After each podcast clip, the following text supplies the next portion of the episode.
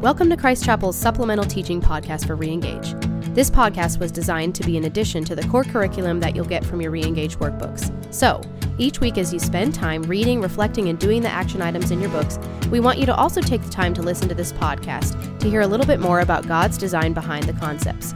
In this first session, we're talking about L O V E, love. Whether you're listening to this and feeling peacefully in love, or you're finding that word really difficult, we think you'll get a lot out of this teaching. We're joined by Matt Lantz, the West Campus pastor at Christ Chapel Bible Church in Willow Park, Texas, and he's going to teach us about what love really is. Enjoy!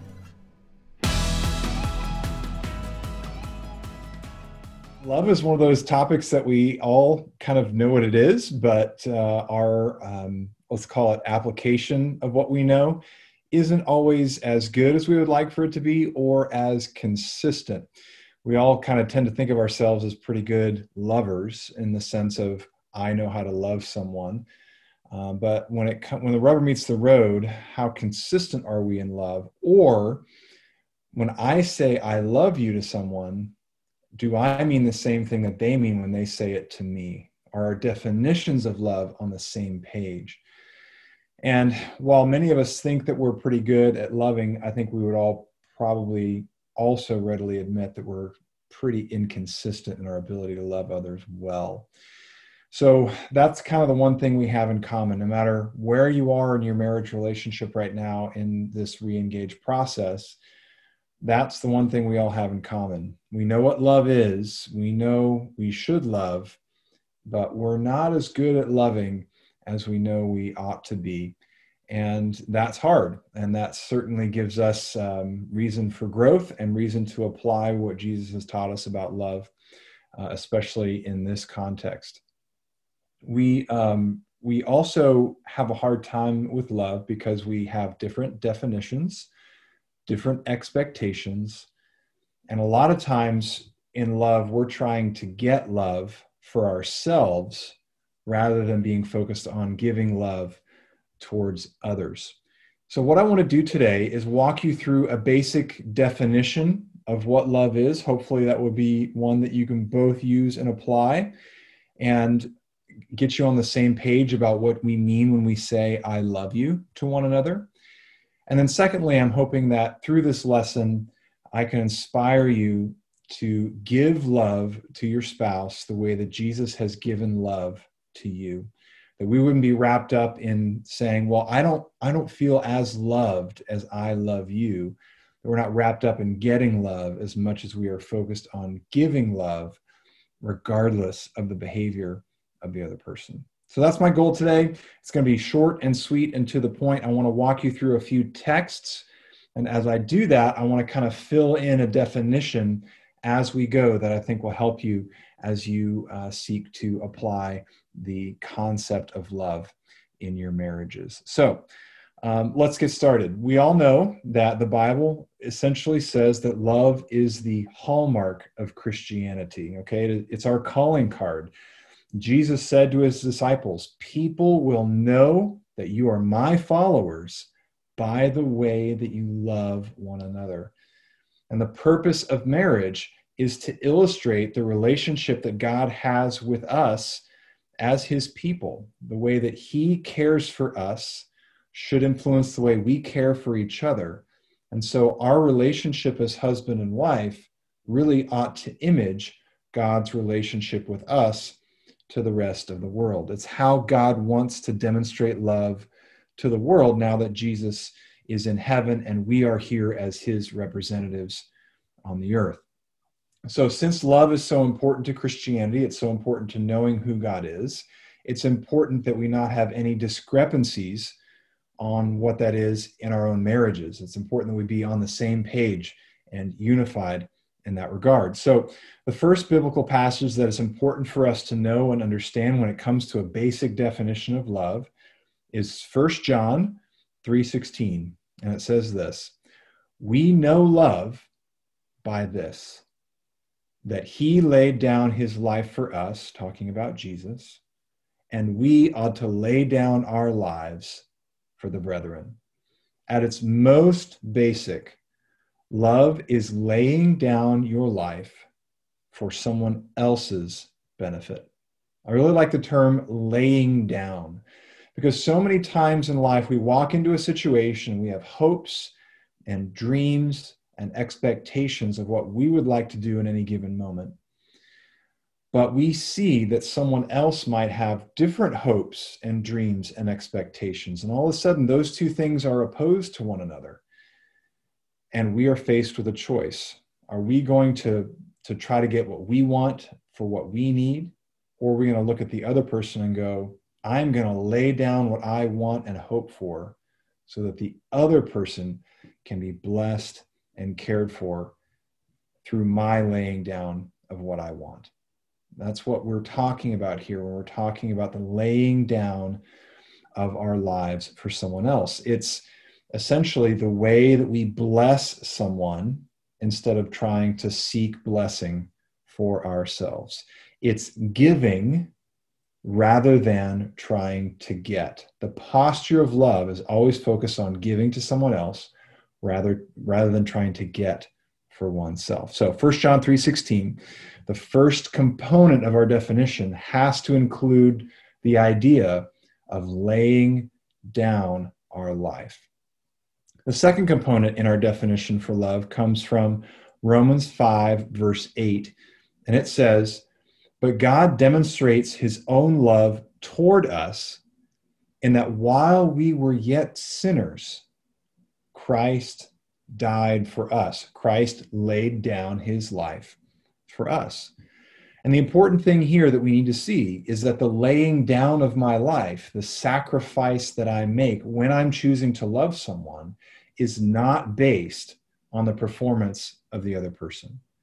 It's not because they have done life so well or made me feel good or done anything that is worthy of praise. In fact, the Bible teaches us it's quite the opposite that even when they're acting like an enemy, even when they've betrayed me, even when they've done me harm, I have an example in Jesus of how I can lay down my life for a sinner who doesn't deserve it and bless them and give to them rather than trying to take and get from them for myself. We don't want love to be currency where we kind of back and pay each other back and forth for good performance with acts of love. I'll scratch your back if you scratch mine, because that's not what love is. That's not how God operates with us um, in our relationship with Him. God loves us because of a promise that He made to us, not how well we perform. And that's what you all have done. When you took your wedding vows, when you stood before God, before a minister, before your friends, there were no ifs in your wedding vows. There was no time when you said, I will love you as long as you do the dishes, or I will love you as long as you don't put on 400 pounds. There are no ifs in the wedding vows that we made for better, for worse, for richer, for poor, in sickness and health, to love and to cherish, until death do us part.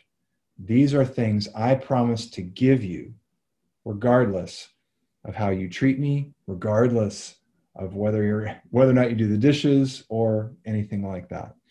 That our promise to love, that love itself is not based on the performance of the other person, because the other person that we're loving is a sinner. And that sinner is in need of love. In fact, when we love someone based on their performance, it's just a really kind of fancy, sly way for us to get something from them. We're not really giving anything to them. Another, pa- another passage that illustrates this point really well is 1 Peter 4 8. And it says, Love covers a multitude of sins. It's always interesting to me that when we come and experience the failure of another person, when our when our wife disappoints us or when our husband doesn't do what we expected him to do, how do we handle that failure? How do we handle that missed expectation? Well, we typically have two coverings for it. Either we can cover that failure in our wrath, or we can cover that failure in the love that we know we have received from Jesus for our own failures. Love is a better covering for failure than wrath. And in fact, I would even go so far as to say that love is designed for failure. It is it shines the brightest when it is given in light and in full awareness of failure, missed expectation, and shortcoming. So, love covers a multitude of sins because that's what Jesus' love did for us. He didn't treat us as our sins deserved. Instead, he laid down his life and blessed us. He gave us a blessing, even though we were still his enemies. So, the third part is when you look at how Jesus laid down his life for us, and that is most clearly illustrated in Philippians chapter 2, really the first eight verses, but in particular in verses 5 through 8 and verses 3 and 4. How does Jesus lay down his life for us? Well, it says that he didn't regard equality with God a thing to be grasped. Position isn't something that was important to him in his um, in his laying down his life for us. He was glad to give up his position, his rights, his power, his authority, anything so that we could have a blessing. It says that he emptied himself. He gave away what was most important and dear to him, and that he humbled himself by becoming obedient to the point of death, even death on a cross. There was no limit to the generosity of Jesus when it came to his giving of love towards us. You know, the Psalms say that the steadfast love of the Lord endures forever. And I know a lot of times my love endures until like maybe the first disappointment or the second missed expectation or something like that. But when I when I remember that God's love and the, the love of who God is in total never fails, that it endures forever. It reminds me of this passage in Philippians 2, where there is no limit, there is no um, um, regulation on how much love you can give to someone. If you want to give your entire life, that's what makes love beautiful. And the second part is in uh, verses three and four, where he says about um, the application of this is that we should regard others as more important than ourselves. When we take the attitude of Jesus and we see the way he laid down his life for us, we should regard other people as more important than ourselves. You know, we tend, if we don't think highly of someone, we don't tend to treat them well. We tend to be short with them. We try to get from them rather than give. And we usually grade them on their performance. And we're not generous with them when it comes to love. And as much as we'd hate to admit it, a lot of times that happens with the people that we're the closest with. But the Bible teaches us differently. The Bible teaches us that we are to regard other people as more important than ourselves that when it comes to what I want versus what my spouse wants, I should be thinking about what her wants are before I ever think of my own. And that's the way that we uh, can continue to lay down our lives for one another. So, this brings us now, you know, so we got these kind of four ingredients here for our definition that I would submit to you is one that you would uh, use to help you remember what you mean when you say, I love you to one another. So here's the definition that, that I've come up with. It's helped me in my marriage that I hope helps you guys as well. Love is this love is the laying down of your life. We talked about that laying down for the benefit, because love is always what I'm laying down and what I'm giving to the other person is always go out to bless them. It doesn't bless me, it blesses them. So the laying down of my life for the benefit of a sinner someone who is not perfect, somebody who has missed my expectations, who has failed, and that sinner is more important than me. Love is laying down your life for the benefit of a sinner who is more important than you. This is how Jesus has loved us. And that's the love that we ought to share with each other as his followers, and especially as husband and wife. If the, if the marriage relationship is supposed to illustrate the relationship that God has with humanity, then all the more reason that we need to be about the business of loving one another the way Jesus has loved us. So, a couple of um, applications for what this might look like. Um, uh, I'll just give you a basic example. There's going to be a time in the near future when you're going to have a rough day at work or you're going to have a rough day at home. And when the day ends and you come home from work, or when your spouse comes home from work and you've had a rough day at home, you're going to want to do something that helps you that helps you unwind, that helps you relax, that gets the problem away from you, that helps you not think about it. And so you don't want to be around the kids or you don't want to cook dinner or all you want to do is prop your feet up and and have a drink and watch watch the evening news or watch your show on Netflix or whatever it is. And it's in those moments when we are tired or not feeling well or when we had a hard day or when our boss is breathing down our neck or when stress is high that's when we're super focused on ourselves, what I need, what I want, what I deserve. And those are moments when we need to remember what the Bible teaches us about love, that those are moments when we can lay down our lives instead of thinking about what I want, what I need, what I deserve. I should be thinking as I walk into the house after having a rough day at work, what does my wife need? What does my wife deserve? What does my wife want? And I'm telling you guys, as you focus on blessing someone else to the detriment of what you need, love finds itself to be reciprocal. If you were to walk into your house, plop down on the couch, and serve yourself instead of thinking about your wife, I'm telling you, that's not going to create intimacy in your marriage. That's not going to create oneness in your marriage. That's not going to do anything to help you guys love one another better. But if you've had a hard day and you come down and you lay down your life uh, for your wife when you walk in and you take the kids away and get them out of her hair, or you walk in and you cook dinner and tell her to go take a bath or something, or you know, relax. Those are things that make her feel special loved, understood, known, cared for. That that now inspires her and gives her reason to go, how can I think about what he needs and what would bless him? And she does it in return. So that's the amazing thing about love, guys, is that I have to die. I have to I have to lay down what's important to me so that I can be focused on someone else. And you think that when you're doing that, that you're never going to get those things again, that that's a death that you're never going to be able to recoup.